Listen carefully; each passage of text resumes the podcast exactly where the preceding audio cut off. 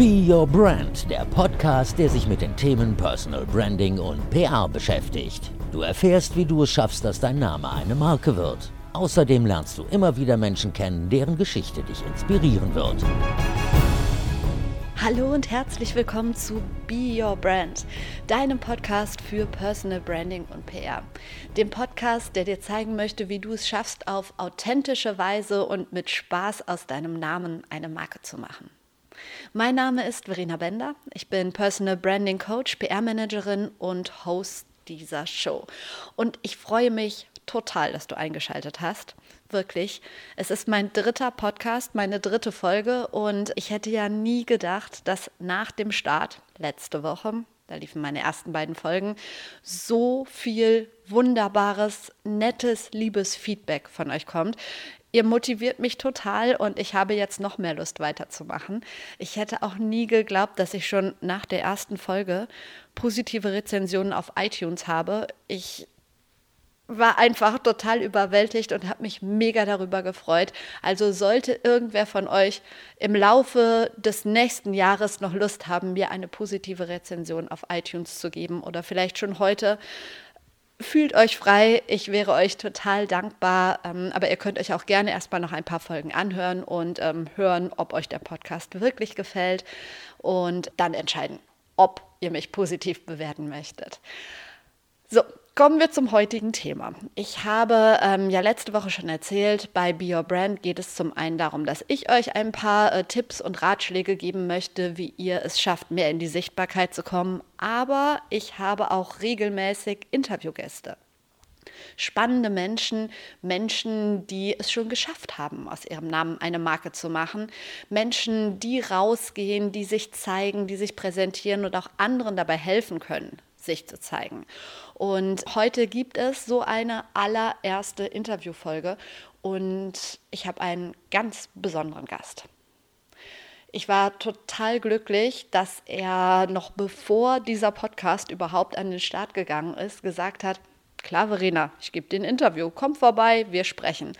Weil das finde ich nicht selbstverständlich, dass jemand so offen ist, aber er ist einfach ein total positiver Mensch. Obwohl er total viel beschäftigt ist, nimmt er sich immer Zeit, Menschen zu helfen. Und ja, ich habe mich total darüber gefreut. Mein heutiger Interviewgast ist, vielleicht kennt ihn der ein oder andere, der wunderbare Frank Behrendt. Um ihn ganz kurz vorzustellen, Frank Behrendt ist PR-Manager, er ist Kommunikationsfachmann und hat diverse Stationen durchlaufen. Er hat bei Bild gearbeitet, er war bei RTL, er war bei vielen großen PR-Agenturen, er war im Vorstand von Fischer Appelt. Seit 2017 arbeitet er für die Serviceplan-Gruppe. Er ist super viel beschäftigt. Nebenbei ist er Autor. Er hat jetzt schon 2 Bücher geschrieben und er ist Familienvater. Und das ist eine Rolle, die ihm auch sehr wichtig ist, was ich total sympathisch finde. Aber ich glaube, darüber erzählt er euch gleich selber mehr. Ich quatsche jetzt nicht lange weiter. Ich wünsche euch ganz viel Spaß mit Frank Behrendt. Und wenn ihr halb so viel Spaß habt an diesem Gespräch, wie ich es damals hatte, als ich es geführt habe, dann wird es euch gefallen. Erstmal vielen Dank, dass du die Zeit überhaupt hast für meinen Podcast. Du bist mein erster Gast, freue mich sehr. Ich habe dich jetzt in meinem Intro meinen Hörern schon vorgestellt, aber vielleicht stellst du dich auch einmal kurz vor. Wer ist Frank Behrendt? Ja, Frank Behrendt ist ein sehr netter Mensch, der seit vielen Jahren in der Kommunikationsbranche tätig ist. Ja, ich bin Kommunikationsberater, würde ich sagen, bei Serviceplan, mache aber auch viele eigene Sachen, schreibe Bücher, halte Vorträge, bin also, glaube ich, ein sehr umtriebiger Mensch. Kann ich bestätigen.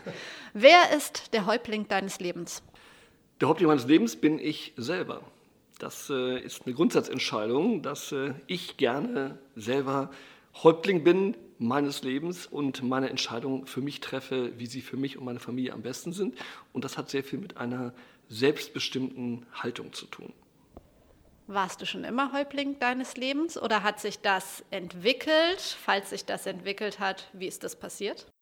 Also ich war natürlich nicht immer Häuptling meines Lebens. Ich bin ja auch nicht als Guru auf die Welt gekommen, sondern man hat natürlich genauso früher Fehler gemacht wie andere auch. Man hat zu viel Prioritäten auf die falschen Dinge gelegt, auf die Arbeit, war ein Getriebener, wollte ganz viel Geld verdienen, wollte schnell Erfolg haben und hat dann vielleicht Dinge vergessen, die mit dem Leben und mit Menschen zu tun haben.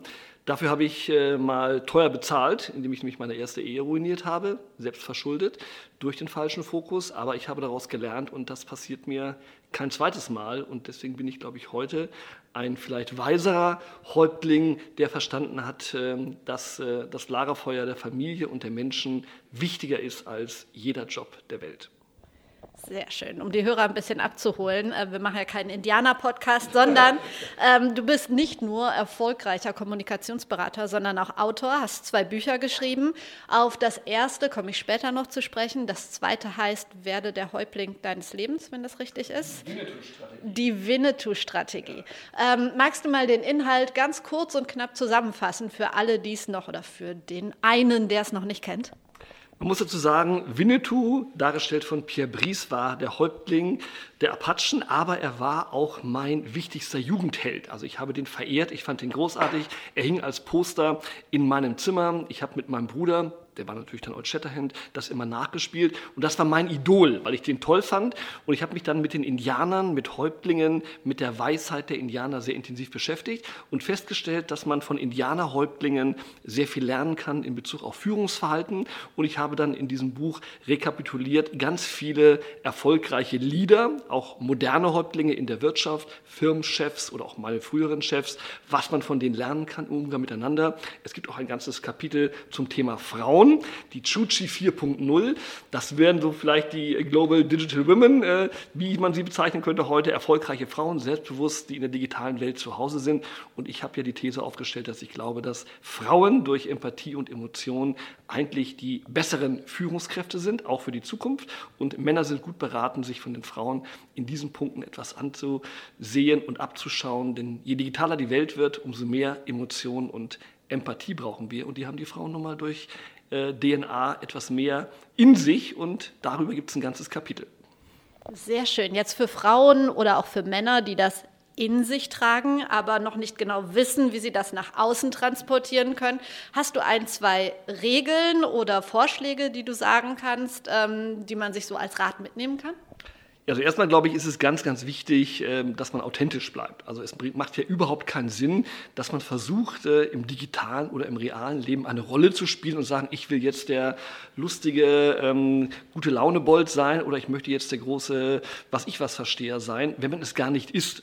Früher oder später, und wir leben in der transparenten Welt, kommt es sowieso raus. Also wer irgendwie showmäßig eine Rolle spielt, der wird irgendwann enttarnt und dann ist der Reputationsschaden für die Person umso größer. Insofern erstmal, erster Ratschlag wäre, sei immer du selbst und mache nichts, auch nicht in der Außenwirkung, von dem du nicht wirklich 100% überzeugt bist. Und dann natürlich brauchst du ein Thema und das Thema kann nicht heißen, ich repetiere Dinge, die andere Leute gemacht haben, dann ist mein Thema, ich bin der Wiederholer, aber der wird nicht gebraucht, weil den gibt es schon jeden Morgen in allen Zusammenfassungen von allen Nachrichten dieser Welt. Sind wir endlich schon mitten im Thema Personal Branding, worum es in diesem Podcast ja auch geht. Wie wichtig findest du Personal Branding in der heutigen Zeit?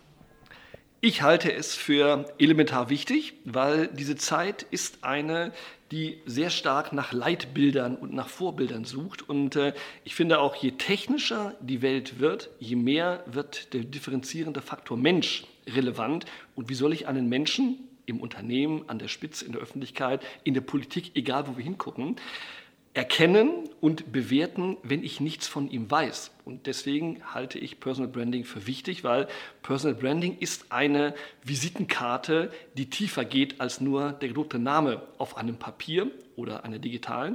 Und insofern ist es etwas mit Kennenlernen, mit Vertrauen, mit Wissen über diese Person. Und das bekomme ich nur, wenn diese Person sich in irgendeiner Form real oder digital öffnet. Ich habe jetzt schon mich öfter in einer Facebook-Gruppe auf Instagram und so mit diesem Begriff auch ein bisschen versucht zu beschäftigen und so ganz kann man ihn gar nicht greifen, finde ich. Wie würdest du Personal Branding definieren? Ich würde definieren, dass wenn man den Menschen auch als Marke betrachtet, muss diese Marke irgendwie fassbar sein. Also wir haben ja alle ein gutes Gefühl, wenn wir uns eine Automarke oder eine Getränkemarke vorstellen, dann wissen wir, für das, was diese Marke steht. Die hat ein Branding, eine Optik, die ist entweder rot und weiß oder sie hat einen Stern oder was immer, eine Raute. Völlig egal, was diese Marke ausmacht, wir haben ein Bild von ihr. Und wenn wir uns näher mit dieser Marke beschäftigen, dann gucken wir rein. Was ist da für ein Unternehmen dahinter? Wer ist an der Spitze? Wofür stehen die? Haben die eine Haltung? Haben die eine CSR-Strategie? Tun die etwas Gutes oder wollen die nur Geld verdienen? Und ich glaube, genau darum geht es auch im Personal Branding, dass man sagt, ich halte die Lupe auf einen Menschen, zoome ihn näher ran und weiß etwas von ihm. Ich möchte gerne wissen, wer ist Verena? Ist das nicht nur eine smarte Frau, die morgens nette Klamotten anzieht, sondern wofür steht die? Hat die Werte, hat die Inhalte, wie tickt die im Social, wie tickt die privat, wofür steht sie, wozu sagt sie Nein, wozu sagt sie Ja? Und das ist für mich alles das, was jemand ausmacht, seine Stärken, seine Eigenheiten, auch seine optischen Vorlieben, seine Markenvorlieben, die Menschen, die ihn umgeben, das ist ein rundes Bild. Und je näher ich das fassen kann, je besser ich es fassen kann, dann wird eine Marke greifbar. Und das ist für mich Personal Branding. Sehr schön. Hast du vielleicht ein, zwei Beispiele von Menschen, wo du sagst, der oder die ist für mich eine Personal Brand, weil... Ja, da brauchen wir gar nicht weit gucken. Ich bin ja bekanntermaßen ein großer Freund der Global Digital Women und bin ja auch Male Hero geworden, was mich sehr stolz macht. Und die liebe Tijen ist für mich ein klassisches Beispiel, die letztendlich irgendwann mal auftauchte. Und die war ja nicht jetzt schon 15 Jahre, ich kenne diese Branche ja schon sehr lange. Und sie kam wie ein Stern, plötzlich ging er auf. Und die hat es, finde ich, sehr, sehr gut geschafft, mit einem Thema, dem Thema Networking, Thema Frauennetzwerk, etwas zu besetzen und sich sehr, sehr klar zu positionieren in diesem Bereich. Und das ist für mich eine klassische, moderne, junge Female Brand, die mir erstens sehr sympathisch ist, aber die, finde ich, auch es geschafft hat, genau dieses Markenbild von ihr oder auch von ihrem Global Digital Women Netzwerk sehr, sehr spitz und klar zu formulieren und auch im Netz abzubilden. Ein weiteres ganz wunderbares Beispiel bist du, finde ich. Nicht nur als Kommunikator, sondern auch als Autor, als Mensch. Hast du dir damals eine bestimmte Strategie überlegt? Hast du einfach gemacht? Wie lief das bei dir? Ich bin sicherlich da vielleicht ein Sonderling, weil ich habe mir überhaupt keine Strategie gemacht. Ich bin auch überhaupt nicht der große Stratege. Ich bin ein Impulsmensch, ich bin ein Bauchmensch und ich habe in der Tat einfach gemacht. Man darf ja nicht vergessen, ich bin, glaube ich, auf Twitter seit irgendwie 2015, 2016 noch gar nicht so lange. Ich bin also ein Späteinsteiger auch in die sozialen Netzwerke gewesen, habe das aber dann relativ schnell für mich erkannt, dass ich Spaß daran habe, dass ich da meine Geschichten erzählen kann. Ich war sonst immer auch so ein Live-Entertainer auf jeder Weihnachtsfeier oder auch im Büro oder bei jedem Kunden. Und ich habe festgestellt, dass das, was ich mache, offensichtlich den Menschen gefällt und habe ich weitergemacht. Also eine Strategie hatte ich nie. Ich habe immer das weitergemacht, was gut funktioniert hat. Und was nicht funktioniert hat, habe ich halt gelassen. Und wenn ich mal einen Tweet mache, wo nur einer darauf antwortet, dann lösche ich ihn halt wieder. Ist ganz pragmatisch. Also ich glaube, man sollte auch nicht zu viel... Also ich finde, wenn Leute da 3 Jahre lang eine Strategie machen, wie sie sein wollen... Also meine Strategie war einfach, ich bin, wie ich bin und ich bin immer so, ob ich nun live bin, ob ich zu Hause bin, ob ich im Büro bin. Es gibt mich nicht anders und genauso bin ich auch im Netz und ich jeder, der mich kennenlernt, wird auch sagen, also es gibt keine 2 Frankies, irgendwie den lustigen, lockeren im Netz und den verkniffenen im Büro. Also ich hatte ja auch schon viele 100 Mitarbeiterinnen und Mitarbeiter in meiner Berufslaufbahn, die mit mir zusammengearbeitet haben, die ich alle sehr, sehr geschätzt habe und nach wie vor schätze. Und auf den ehemaligen Treffen feiern wir uns dann gemeinsam. Und ich glaube, die können alle bestätigen, die Type ist immer so und den wirst du auch nicht mehr ändern. Und insofern bleibe ich einfach so. Also mein Motto, einfach mal machen, könnte man auch auf dich anwenden, oder?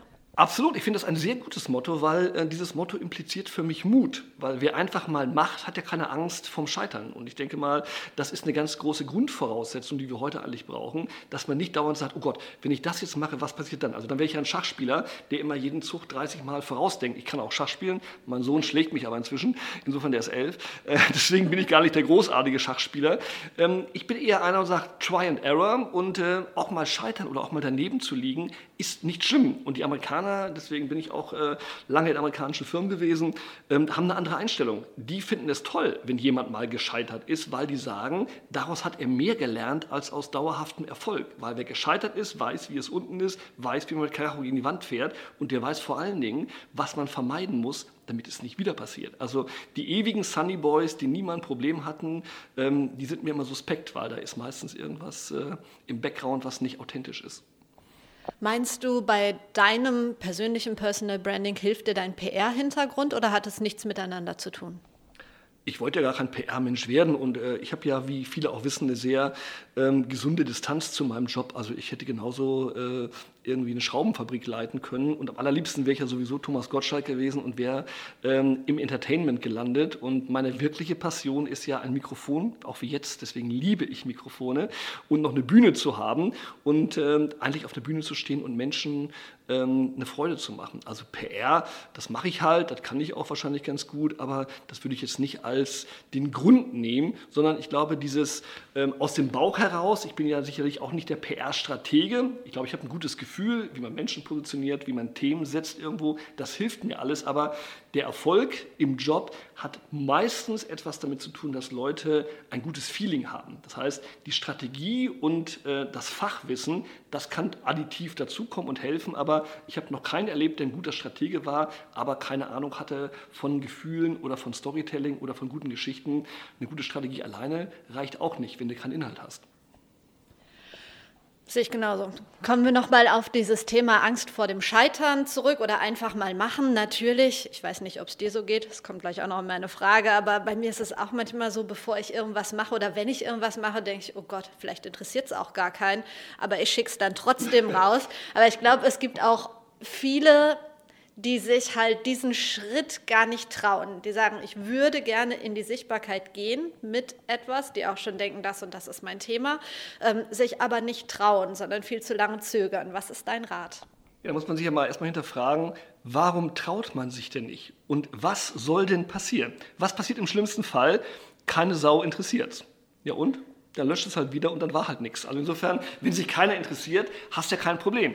Viel schlimmer wäre ja, du traust dich etwas ganz Großartiges und machst etwas und regst dich über irgendwas auf, was ganz viele Menschen interessiert, dann bist du ja plötzlich viel visibler. Da würde ich ja viel mehr Respekt vor haben, als vor Nichtinteresse. Also insofern finde ich, es mal zu versachlichen, dass der größte annehmbare Unfall beim sich trauen wäre, kein Mensch interessiert sich, da würde ich sagen, das ist ja nicht gefährlich, also da passiert ja nichts. Insofern glaube ich, dieses Versachlichen von Thematiken, und ich kann nur jeden ermutigen, sich mal zu trauen, es war ja nicht so, dass ich am zweiten Tag 10.000 Follower hatte, muss man auch mal ganz klar sagen. Da hat vielleicht mein Hund oder meine Frau hat mich mal geliked, da war ich schon zufrieden, aber das ist ja okay. Und Sachen wachsen, und insofern, man muss irgendwann mal anfangen. Also ich würde nur jedem sagen, mach es einfach, es passiert nichts. Die Welt dreht sich weiter, du bist morgen noch am Leben, deine Freunde bleiben deine Freunde und auch das ist ja ein Thema.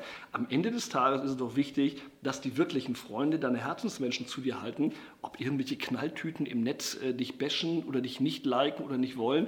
Das wäre mir sowas von egal, muss man sich einfach frei von machen. Was soll denn Dunja Hayali sagen? Also kriege ich jeden Tag von irgendwelchen Knalltüten irgendwelche Hate-Mails. Da könnte die Frau ja gar nicht auf die Straße gehen. Die hat eine sehr gesunde Einstellung, wie sie mit dem Thema umgeht. Du hast jetzt gerade das Thema Umfeld angesprochen. Das heißt ja so schön, du bist die Summe aus den 5 Menschen, mit denen du die meiste Zeit verbringst. Ob es jetzt stimmt oder nicht, weiß ich nicht. Stimmt? Ja, das stimmt, absolut. Ich habe 3 Kinder, eine Frau und einen Hund, also es stimmt. Und das sind die Menschen, mit denen ich am meisten Zeit verbringe, die ich auch am liebsten Zeit verbringe. Ich glaube, natürlich hat man auch mehr Freunde, aber das sind ja auch viele Bekannte. Und wir sollten auch dieses Wort Freundschaft, bei Liebe finde ich es noch extremer, nicht so überhöhen. Deswegen, das war ja auch ein Thema auch mit meinem Buchtitel, mit Liebe dein Leben. Was ist Liebe? Kann man seinen Job lieben? Also ich finde, man sollte seinen Job nicht lieben. Man kann ihn gerne machen, aber Liebe ist ein großes Wort. Und genau wie 5 Menschen, 5 Freunde. Es gibt auch ein schönes Buch von Annette Blyton, das wir alle mal konsumiert haben, früher 5 Freunde und Timmy der Hund. Das ist schon die Essenz und letztendlich auch die Zeit, die verfügbare, das Verteilen von Gunst, von Liebe, von Aufmerksamkeit kann man nicht mit 10.000 Leuten machen. Das ist gar nicht technisch, gar nicht möglich. Insofern glaube ich, ist in der Grundthematik, ob es jetzt 6 oder 7 sind, wollen wir mal nicht versklaven. Aber ich sage mal, das Grundthema ist, eine überschaubare Zeit von Inner Circle ist im Unternehmen wie im Privaten, glaube ich, ein nicht zu unterschätzender wesentlicher Faktor. Insofern würde ich sagen, dass diese Grundthese mit The Magic Five schon nicht ganz falsch ist. Du hast jetzt deine Familie erwähnt. Wer jetzt nicht dieses Umfeld, Familie hat oder auch so halt kein Umfeld, das ihn groß unterstützt. Was rätst du diesen Leuten? Wie können sie persönlich wachsen, ihr Umfeld aufbauen? Also da bin ich ein großer Freund und deswegen trifft man mich ja auch zum Beispiel bei Netzwerktreffen, auch von Frauen, die ich da ganz großartig finde, weil es ja jahrelang immer nur Männernetzwerke gab, die ich aber immer ganz furchtbar fand, muss ich ehrlich vor Ort sagen.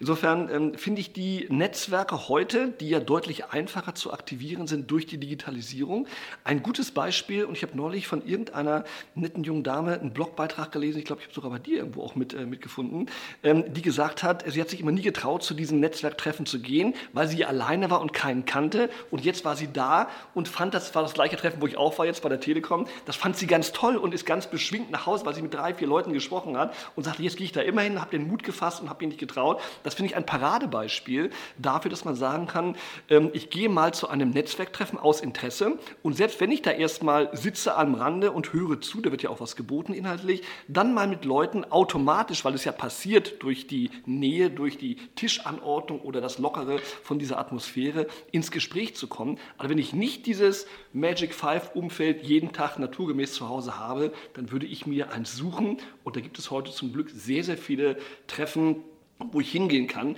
Und wer da zumindest in der Lage ist, guten Tag zu sagen und Hallo, der wird dann nicht alleine bleiben. Du bist ein großer Freund, glaube ich, auch von Social Media, von sozialen Netzwerken. Also ist es für dich die ganze Digitalisierung eher eine Chance oder auch mit Risiken behaftet? Es gibt nichts im Leben, was nicht ohne Risiko ist. Das hat, glaube ich, schon Erich Kästner gesagt. Leben ist immer lebensgefährlich. Und da ist auch was dran. Natürlich gibt es auch Risiken, machen wir uns mal nichts vor. Genauso wie künstliche Intelligenz natürlich Risiken beinhaltet. Also man sollte immer eine kritische Distanz haben zu allen Neuerungen. Aber man sollte auch eine positive Art und Weise haben, auf diese Dinge zuzugehen. Und ich bin ja noch auch nicht mehr 25, aber ich bin trotzdem jemand, der allein durch meine Kinder sehr interessiert ist an allem dem, was da gerade entwickelt wird, was kommt. Ich beschäftige mich damit.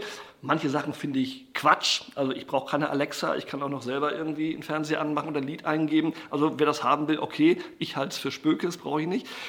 Andere Sachen finde ich spannend. Und insofern habe ich die Digitalisierung für mich persönlich als eine ganz große Befreiung erlebt, weil ich ja jemand bin, der gerne Häuptling meines eigenen Lebens ist. Und das heißt auch, arbeiten, wann ich will, arbeiten, wo ich will. Und ohne die mobilen Devices könnte ich nicht, wie ich es jetzt tue, montags morgens eben im Wald arbeiten oder eben am Donnerstagnachmittag in der Basketballhalle meines Sohnes oder am Mittwoch um 16 Uhr bei Holly in der Ballettstunde. Das hätte ich früher nicht gekonnt, weil da saß ich angeschraubt an meinem PC in der Agentur und es war entweder Feierabend oder du warst im Büro. Und ich glaube, das ist ein Riesenfortschritt und ich liebe diese Freiheit, mit meinen Smart Devices immer und überall arbeiten zu können oder sie einfach auch mal auszumachen. Einfach auch mal ausmachen, gibt es das bei dir? Also du bist der Mensch, der am allerschnellsten auf Nachrichten antwortet, glaube ich. Ja, man hat mich immer schon früher den Mann genannt, der sein Smartphone wie einen Colt behandelt. Keiner zieht schneller als Frankie, war immer schon ein geflügeltes Wort. Das mache ich, weil ich das gut finde, wenn jemand etwas schickt, eine Nachricht schickt, dass man dem auch schnell antwortet. Also wenn mir jemand eine Frage stellt, wie jetzt auch, kriegst du ja auch jetzt eine Antwort und nicht irgendwie in 3 Wochen. Und insofern, natürlich, wenn ich jetzt im Flugzeug sitze oder irgendwie das Handy aus habe, passiert das natürlich nicht. Aber wenn ich on bin, dann bin ich auch schnell und reaktiv on. Und wenn ich off bin, dann bin ich auch off. Da hörst du von mir auch da mal nichts, mal ein paar Stunden oder auch mal ein paar Wochen wieder oder ich im Urlaub. Das muss man auch aushalten. Aber das lernen die Menschen. Und die Welt dreht sich auch weiter, auch wenn Onkel Frankie mal 3 Wochen nicht am Handy ist. Gibt es so etwas? Klar, gab es jetzt im Sommer. Wunsch von meiner Tochter Holly, die gesagt hat, was wünscht ihr euch denn vom Sommerurlaub? Wir waren auf dem Schiff unterwegs und der eine sagte, ich möchte gerne den schiefen Turm von Pisa sehen und meine Frau wollte am Strand und ich wollte mal irgendwie in Rom das Kolosseum sehen. Und Holly sagte, ich wünsche mir, dass der Papa sein Handy ausmacht. Und das hat mir zu denken gegeben. Und da habe ich entschieden, hat sie noch ein Bild zugemalt, Ferien ohne Handy sind toll. Und das war ein Bild, wo alle Familienmitglieder glücklich auf dem Schiff rumgesprungen sind. Und da habe ich gesagt, okay, ich habe mich dann auf all meinen sozialen Netzwerken am Tag vor dem Urlaub verabschiedet und gesagt, ich mache eine Pause. 2,5 Wochen lang habe ich mich auch dran gehalten und habe 2,5 Wochen lang keinen einzigen Post gemacht. Weder auf Instagram, noch auf Twitter, noch auf Facebook. Es gab nichts. Es gab schon besorgte Mails dann, Hilfe, hoffentlich geht es dem Frankie gut, man hört gar nichts mehr von ihm. Aber da ich mich ja verabschiedet hatte und auch meine Rückkehr für einen bestimmten Tag angekündigt hatte, musste sich keiner Sorgen machen. Und es gab irrsinnig vieles positives Feedback darauf. Und es gab auch ganz viele Mails, die geschrieben haben, das Glauben bin ich, dass du es durchhältst. Und ich habe es durchgehalten. Am ersten Tag ist es mir zugegebenermaßen etwas schwer gefallen. Aber nach 2-3 Tagen ist es dir sowas von egal. Und du findest es befreiend, auch, dass man nicht jeden Quark immer fotografieren muss. Also man kann auch mal wieder durch Rom gehen und Rom genießen, ohne ein Instagram-Junkie zu sein. Und am Ende des Tages muss man immer sagen, warum müssen immer alle Menschen immer alles sehen? Klar macht das Spaß, aber ob ich nun auf der spanischen Treppe sitze oder ein Eis esse, das ist für mich auch alleine schön. Das muss ich nicht mit der Welt teilen. Und witzigerweise habe ich auch keine Follower verloren, die haben alle brav gewartet. Also auch da ein bisschen mehr Gelassenheit zu haben und sagen, alles nett, die Netzwerke, aber sie bitte nicht überhöhen. Es gibt auch noch ein Leben ohne Netz.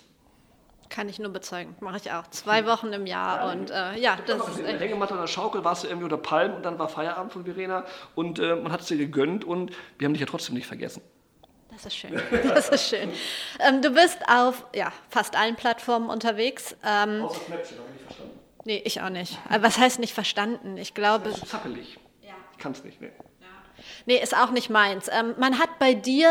immer das Gefühl, total nah dran zu sein, an deinem Job, an deiner Familie.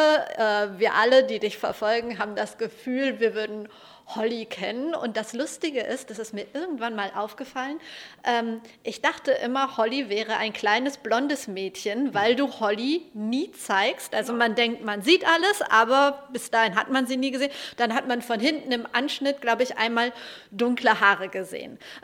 Du hast also doch bestimmte Regeln, was du zeigst und was du nicht zeigst, oder? Absolut. Also die Kinder sind absolut tabu. Keiner hat jemals einen zu meinen Kindern von vorne gesehen, wird auch nicht passieren. Ist auch ein klarer Deal mit meiner Frau, das ist uns einfach wichtig.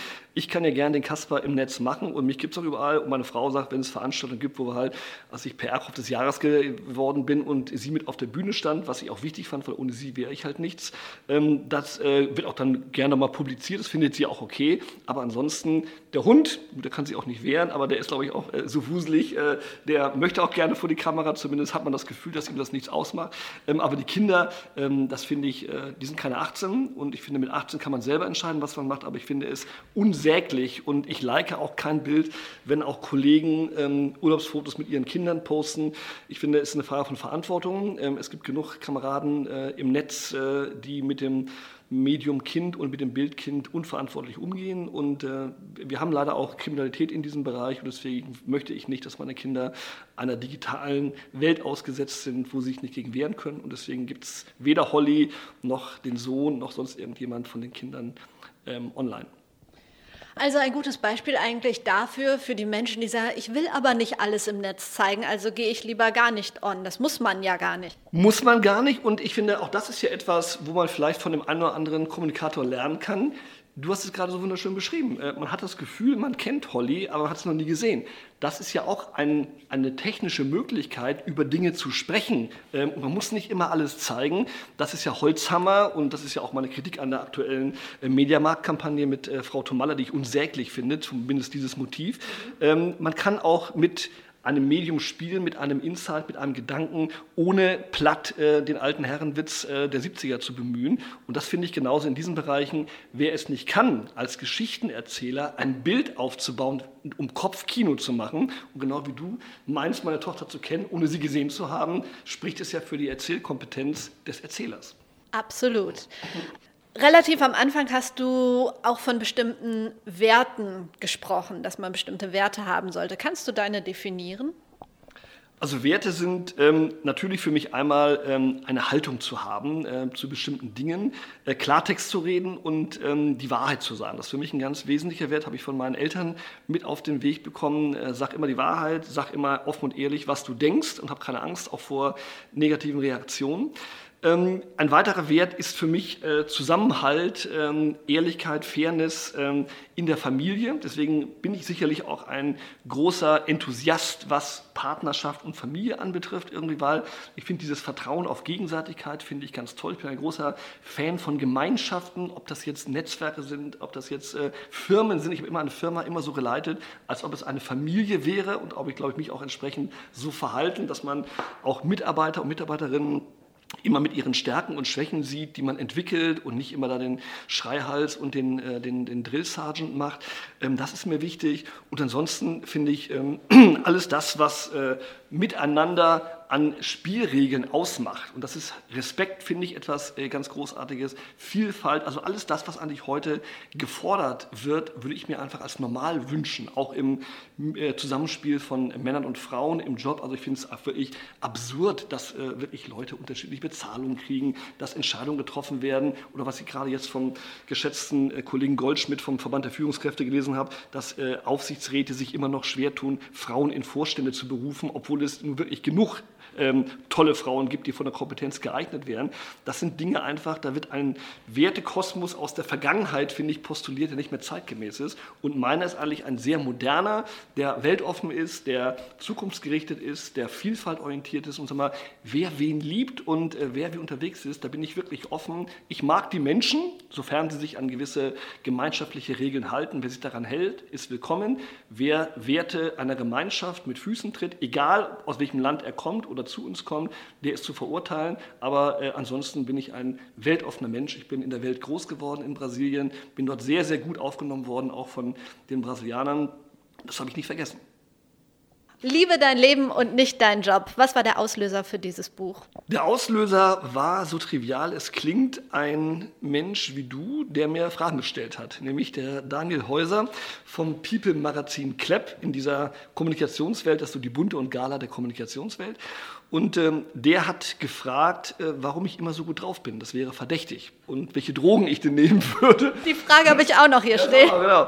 Und da habe ich gesagt, Daniel, ich nehme keine Drogen, ich mache einfach ein paar Dinge anders. Dann sagt er, ja, schreib mal auf. Und da habe ich das beim Friseur, wo ich in der Tat saß, bei JP Cut & Color in Köln-Rodenkirchen. Und ich musste eben hinter 3 Damen, die Dauerwellen kriegten, am Samstag warten, weil es gibt keine Termine, du kommst dran, wenn du dran bist. Und da habe ich das ins Handy getippt, 10 Dinge, die ich anders mache. Das waren teilweise ganz triviale Dinge, dass ich nie Abendessen gehe mit Kunden, dass ich meine Mittagspausen nicht um 12:30 wie alle machen, sondern eben 14:45 und so ganz Dinge, die einfach meinen Lebenskosmos darstellen. Und die hat er dann veröffentlicht und die wurden dann wie verrückt millionenfach geklickt im Netz und verbreitet via Facebook. Und dann letztendlich ist das daraus entstanden. Aber eigentlich haben diese 10 Thesen, wie man gelassener durchs Leben kommt, nur dargestellt, wie ich mich schon seit Jahren in meinem Lebenskosmos und in meinem beruflichen Kosmos verhalte. Und das ist mit Sicherheit anders, als es andere Menschen machen. Und das hat die Leute inspiriert. Und man muss ja nicht alles genauso machen, aber ich habe ganz viel, und kriege es ja heute noch, von den Lesern der Bücher Zuspruch bekommen, wo Leute gesagt haben, ich habe darüber nachgedacht, das war eine clevere Idee von Ihnen, dass Sie das so machen, ich mache es jetzt so. Und dann schreiben Sie mir, dass Sie auch eben die letzte Maschine nehmen, dass Sie lieber zu Hause sind, dass Sie morgens mit Ihren Kindern frühstücken, etc. Und das macht mich happy, dieses Feedback. Und dann habe ich offensichtlich einen Nerv getroffen. Und wenn man Leute inspiriert, ist das eigentlich etwas sehr Glücks- und Sinnstiftendes. Kann ich gut verstehen. Diese Tipps, die du gibst, die ja, treffen sicherlich auf viele Manager zu, also in deiner Position auf andere, die Dienstreisen machen, die sich ihre Zeit selber einteilen können. Aber was ist mit Krankenschwestern, mit Altenpflegern? Ist dieses Buch auch für die oder stimmen die Thesen da überhaupt nicht? Das ist genau der Punkt. Diese Thesen sind ja mein Gerüst, wie ich es mache, und das dient der Inspiration. Es ist kein Copy-Paste-Ratgeber, selbst für Manager oder für Leute in meiner Position, würde ich auch sagen, jeder Mensch ist komplett anders. Insofern dient es einfach der Reflexion mit dem Status quo. Und ich habe sehr viel auch gerade mit Krankenpflegern, auch mit Polizisten, also mit Leuten gesprochen, die nicht in der Lage sind, mal eben ihren Kosmos selbstbestimmt zu gestalten. Konnte ich übrigens früher auch nicht und habe es trotzdem gemacht in Teilbereichen. Es kommt darauf an, die wenigen Möglichkeiten, die ich habe, aus denen maximal viel zu machen. Und das habe ich neulich, witzigerweise war ich neulich an einem Krankenhaus, wo ich eine Lesung gehalten habe und habe mit den Pflegern gesprochen, wo sie mir recht gesagt haben, Herr Behrendt, Sie haben recht, Auch wir haben Pausenzeiten, haben Zeiten, wo wir entsprechend Möglichkeit haben, etwas zu gestalten. Und da hatten wir eine ganz tolle Diskussion, dass man alleine die Pausenzeit, die eine Stunde oder dreiviertel Stunde Pause, die ich habe während meiner Schicht, anders gestalten kann als in einem Sozialraum oder nach einem bestimmten Ablauf in der Kantine. Und auf die Idee zu kommen, ich kann auch mal mit einem Smoothie, mit einem Salat mich auf eine Parkbank setzen vor dem Krankenhaus, ein Hörbuch hören oder entsprechend mal ein Buch lesen. Auch das ist etwas, was genau das trifft, was ich meine. Einfach mal raus aus der Rille, einen anderen Weg finden, zu reflektieren, gibt es Möglichkeiten in meinem kleinen Korridor. Und wenn es nur 10% meiner verfügbaren Arbeitszeit sind, aber da kann ich was essen. Es steht in keiner Betriebsvereinbarung der Welt, dass ich um 12.30 Uhr Mittagessen gehen muss. Ein Vorschlag. Ich kann auch sagen, ich esse nicht Mittag, ich arbeite durch und ich mache eine Pause um 15.15 Uhr. So mache ich es nämlich, weil wenn ich Mittagspause durcharbeite, schaffe ich 10-mal so viel wie jeder andere, weil der Rest ist ja beim Mittag. Ich kann mir dann in so einem Job vielleicht auch die Zeit nehmen, an meiner Personal Brand zu arbeiten. Zum Beispiel, das ist ja genau das Thema. Wenn ich sage, ich habe einen riesen Respekt auch vor Pflegeberufen zum Beispiel, also auch vor Krankenschwestern und Pflegern. Die machen wirklich, die leisten Überragendes und jeden Euro, den sie kriegen und den sie mehr kriegen, ist absolut verdient. Ich bin absolut dafür, auch für das neue Pflegegesetz kann ich nur unterstützen. Aber auch diese Menschen brauchen einen Schritt an die Seite. Die müssen auch mal einen anderen Gedanken haben, gerade weil sie einen Job haben, der sie so fordert. Und das habe ich auch gemerkt im Gespräch mit diesen Menschen, brauchen die auch mal Ablenkung, die brauchen auch mal Fröhlichkeit, die brauchen mal einen Film, irgendetwas, einen Clip, eine Musik, die sie inspiriert. Und ob ich dann sage, meine Pausenzeit nutze ich, um an einem persönlichen Blog zu schreiben, meine schönsten, ich habe eine Frau getroffen, die schreibt zum Beispiel immer Briefe an sich selber, ihre schönsten Momente im Krankenhaus. Und die arbeitet wirklich in einem Bereich, wo es um wirklich schwerkranke Menschen geht, die auch nur noch eine begrenzte Zeit zu leben haben. Aber diese Frau hat trotzdem gesagt, ich kriege so viel Liebe, so viel Wärme, so viel Dankbarkeit, das schreibe ich auf an Briefe an mich selber. Die lese ich zwar nur meinem Freund vor, da habe ich auch gesagt, Sie könnten ja überlegen, ob Sie nicht daraus mal einen Blog machen. Ich glaube, die Menschen wären berührt und Sie hätten ein Forum, was Ihnen gut tut. Denkt Sie jetzt drüber nach, aber ich finde, das sind genau die Momente. Das Personal Branding heißt ja auch nur, besondere Momente, die ich habe, mit anderen zu teilen. Und ich finde, eine Pflegerin, die ihre Highlights aus dem Beruf mit anderen teilt, ich würde es lesen, weil es mich berühren würde. Wunderschön, ich auch. Ich glaube, viele würden es lesen. So. Wahnsinn. Ja, wir kommen jetzt auch schon fast zum Ende. Die eine Frage, habe ich gesagt, muss ich nochmal aufgreifen, aber ein bisschen anders formuliert. Gibt es irgendwas oder was gibt es, was sogar einem Frank Behrendt die Laune verhageln kann? Die Laune verhageln wäre jetzt sicherlich zu hoch gegriffen, aber es gibt Dinge, wo ich auch schon mal meine Gelassenheit und meinen Spaß verliere. Und das war jetzt witzigerweise die Diskussion auch über Verantwortung zum Beispiel von Kommunikation. Ich bin ja auch seit vielen Jahren Kommunikator und zum Beispiel diese Diskussion über die Männertage-Kampagne von MediaMarkt war so eine, da muss ich sagen, habe ich mich über dieses Motiv mit Frau Thomalla geärgert. Es hängt vor der Schule, vor der Grundschule meiner 8-jährigen Tochter, es hängt vor dem Gymnasium meines Sohnes und da muss ich einfach sagen, diese Art von Spaß, ich finde das nicht lustig. Wir haben eine MeToo-Debatte gehabt, wir haben sexuelle Übergriffe, wir haben viele Thematiken, die wirklich sehr stark diskutabel sind, auch im Karneval jetzt wieder. Und ich finde, diese Motive müssen nicht sein. Ich habe überhaupt kein Problem damit, diesen Insight, dieses Männertage-Thema mit dem Augenzwinkern und auch Jürgen Vogel-Motiv oder auch das mit dem Kollegen Ralf Richter, völlig in Ordnung. Dieses eine Ding fand ich überzogen und da habe ich auch meine Gelassenheit und meine Fröhlichkeit für einen Moment mal verloren, habe das entsprechend auch öffentlich mein Statement gemacht und erfreulicherweise viele tausend Menschen haben dem zugestimmt und ich habe mich über jedem gefreut, der es genauso sieht. Leute, die es anders sehen, ist auch okay. Ich bin ja ein Mensch, der gerne diskutiert, aber mir war es wichtig, hier ein Bekenntnis zu machen. Und ich bin zum Beispiel diese Woche in einer Schule, wo mich ein Lehrer deswegen eingeladen hat, über die Verantwortung von Werbung mit seiner 6. und 7. Klasse zu diskutieren. Und das mache ich sehr gerne. Und das finde ich wichtig, dass man auch das mit den jungen Menschen, die übrigens diese Kampagne auch furchtbar finden, was ich interessant finde, finden das nicht witzig und lustig. Das heißt, es gibt ja nicht nur, es gibt eine bestimmte Klientel, die wahrscheinlich die Schenkelklopfer sagen, hey, richtig so, toll, super. Möchte diese Menschen nicht kennen, die sind auch nicht in meinem Freundeskreis. Aber anyway, aber darüber zu diskutieren, finde ich wichtig. Und das heißt auch, sich nicht alles gefallen zu lassen. Und das ist sicherlich ein Thema, wo ich mal kurzfristig meine Grundgelassenheit auch mal aufgebe. aber das finde ich auch in Ordnung, weil Gelassenheit heißt ja nicht, alles einfach so hinzunehmen. Gelassenheit heißt viele Dinge, die Nervpotenzial haben, also ich richte mich über keinen Stau auf oder irgendwie eine Verspätung eines Fluges, das wäre mir irgendwie zu profan, aber ein paar andere Sachen, wo ich emotional bin und eine Haltung vertrete, auch in Diskussionen bin ich sehr leidenschaftlich, also das ist etwas, ich würde es mit Leidenschaft beschreiben und das bin ich und bleibe ich und zu bestimmten Themen, die mir wichtig sind, werde ich mich immer zu Wort melden, auch weiterhin. Das hoffen wir. Hattest du einen Mentor? Falls ja, was hast du von dem gelernt?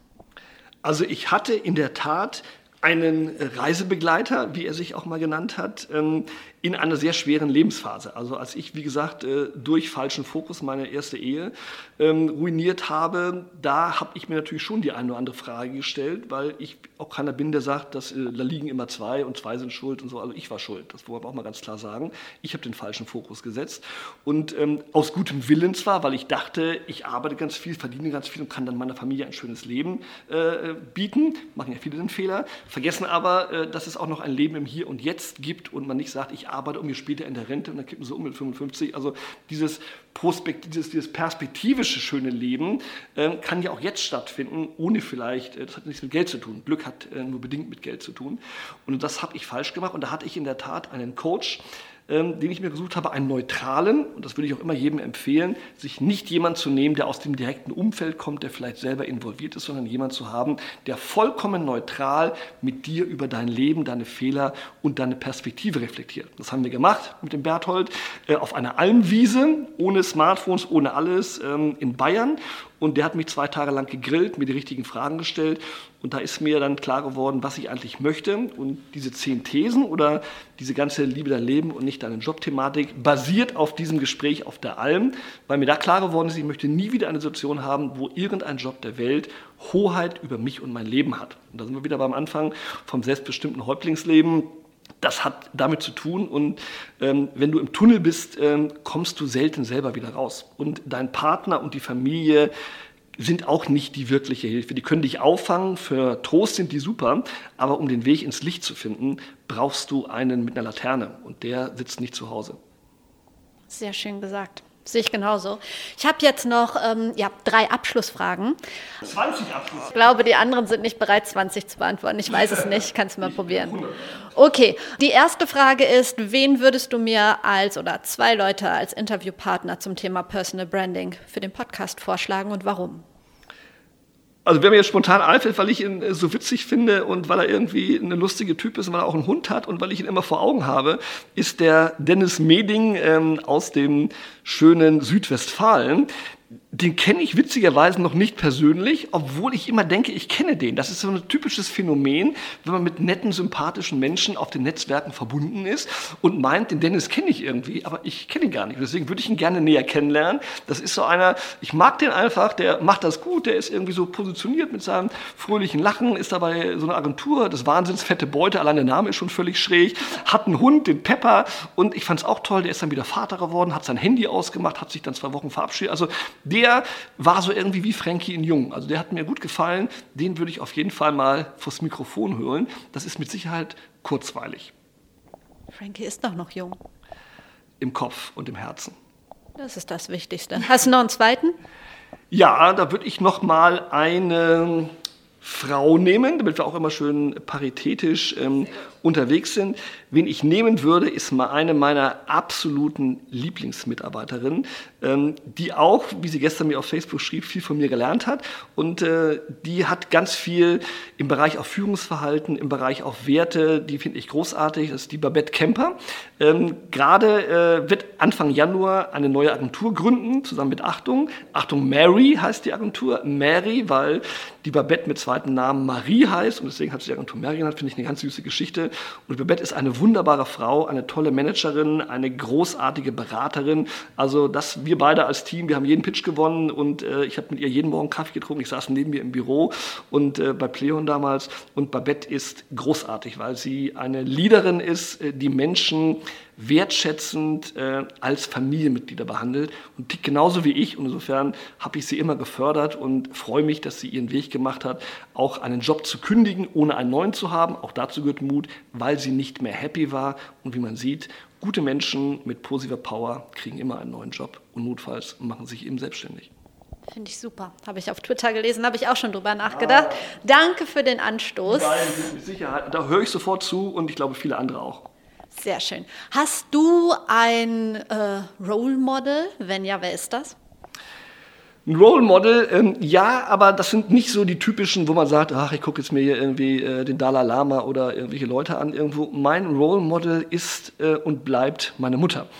Meine Mutter ist ein wunderbarer Mensch, sie ist gerade vor ein paar Wochen 84 Jahre alt geworden und sie weigert sich einfach in Ruhestand zu gehen. Diese Frau ist voller Energie, sie organisiert Kunstausstellungen, sie singt im Chor, sie arbeitet jeden Tag im Garten. Als Neuestes gibt sie jetzt Nachhilfe am Gymnasium in der Abiturvorbereitung in Englisch. Das heißt, diese Frau mit 84 Jahren hat sich reingetankt in das Englisch von heute und macht mit diesen Schülern Abiturvorbereitung. Neulich hat sie eine, die auf 5 stand, auf 2 gebracht. Die studiert heute, ist natürlich ihr dankbar. Und meine Mutter ist ein Typ, und auch das muss ich sagen, Respekt vor dieser Frau, hat sich mit 82 Jahren nicht wie andere Omis einen Lehnstuhl gewünscht. Sie hat sich ein MacBook gewünscht. Und natürlich hat sie es bekommen von meinen beiden Geschwistern und mir.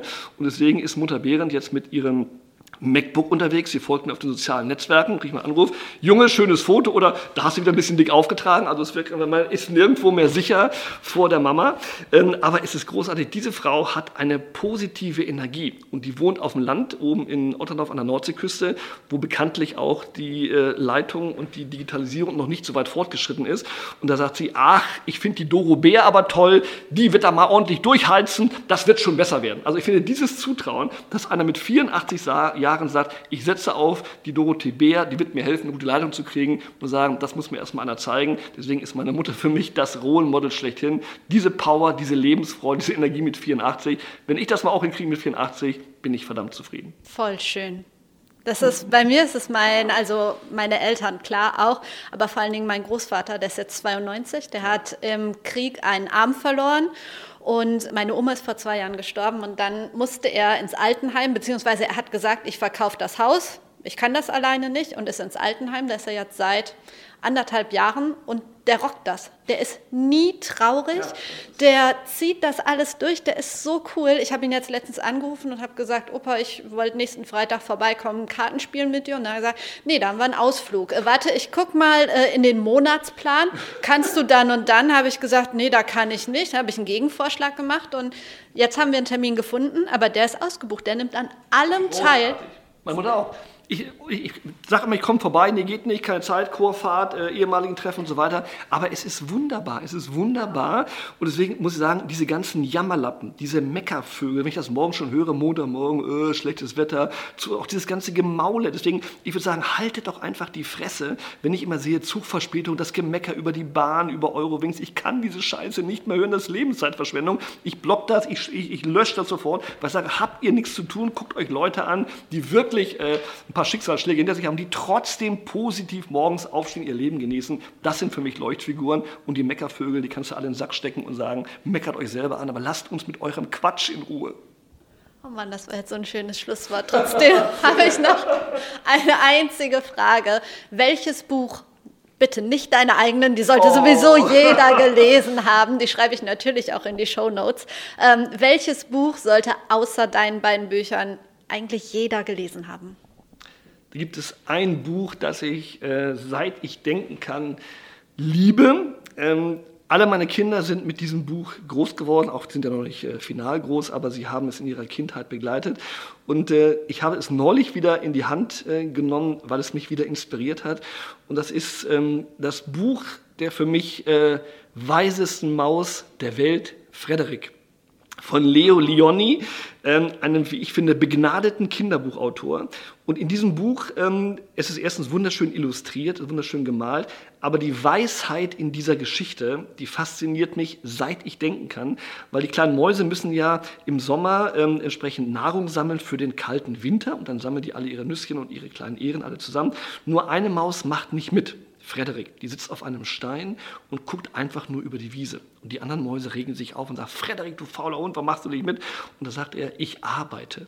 Ich sammle Sonnenstrahlen, Wörter und Farben für den dunklen Winter. Da schüttelt den Kopf und sagen, der faule Hund, der Drecksack und so weiter. Und dann kommt der kalte Winter und irgendwann sind alle Vorräte aufgefressen.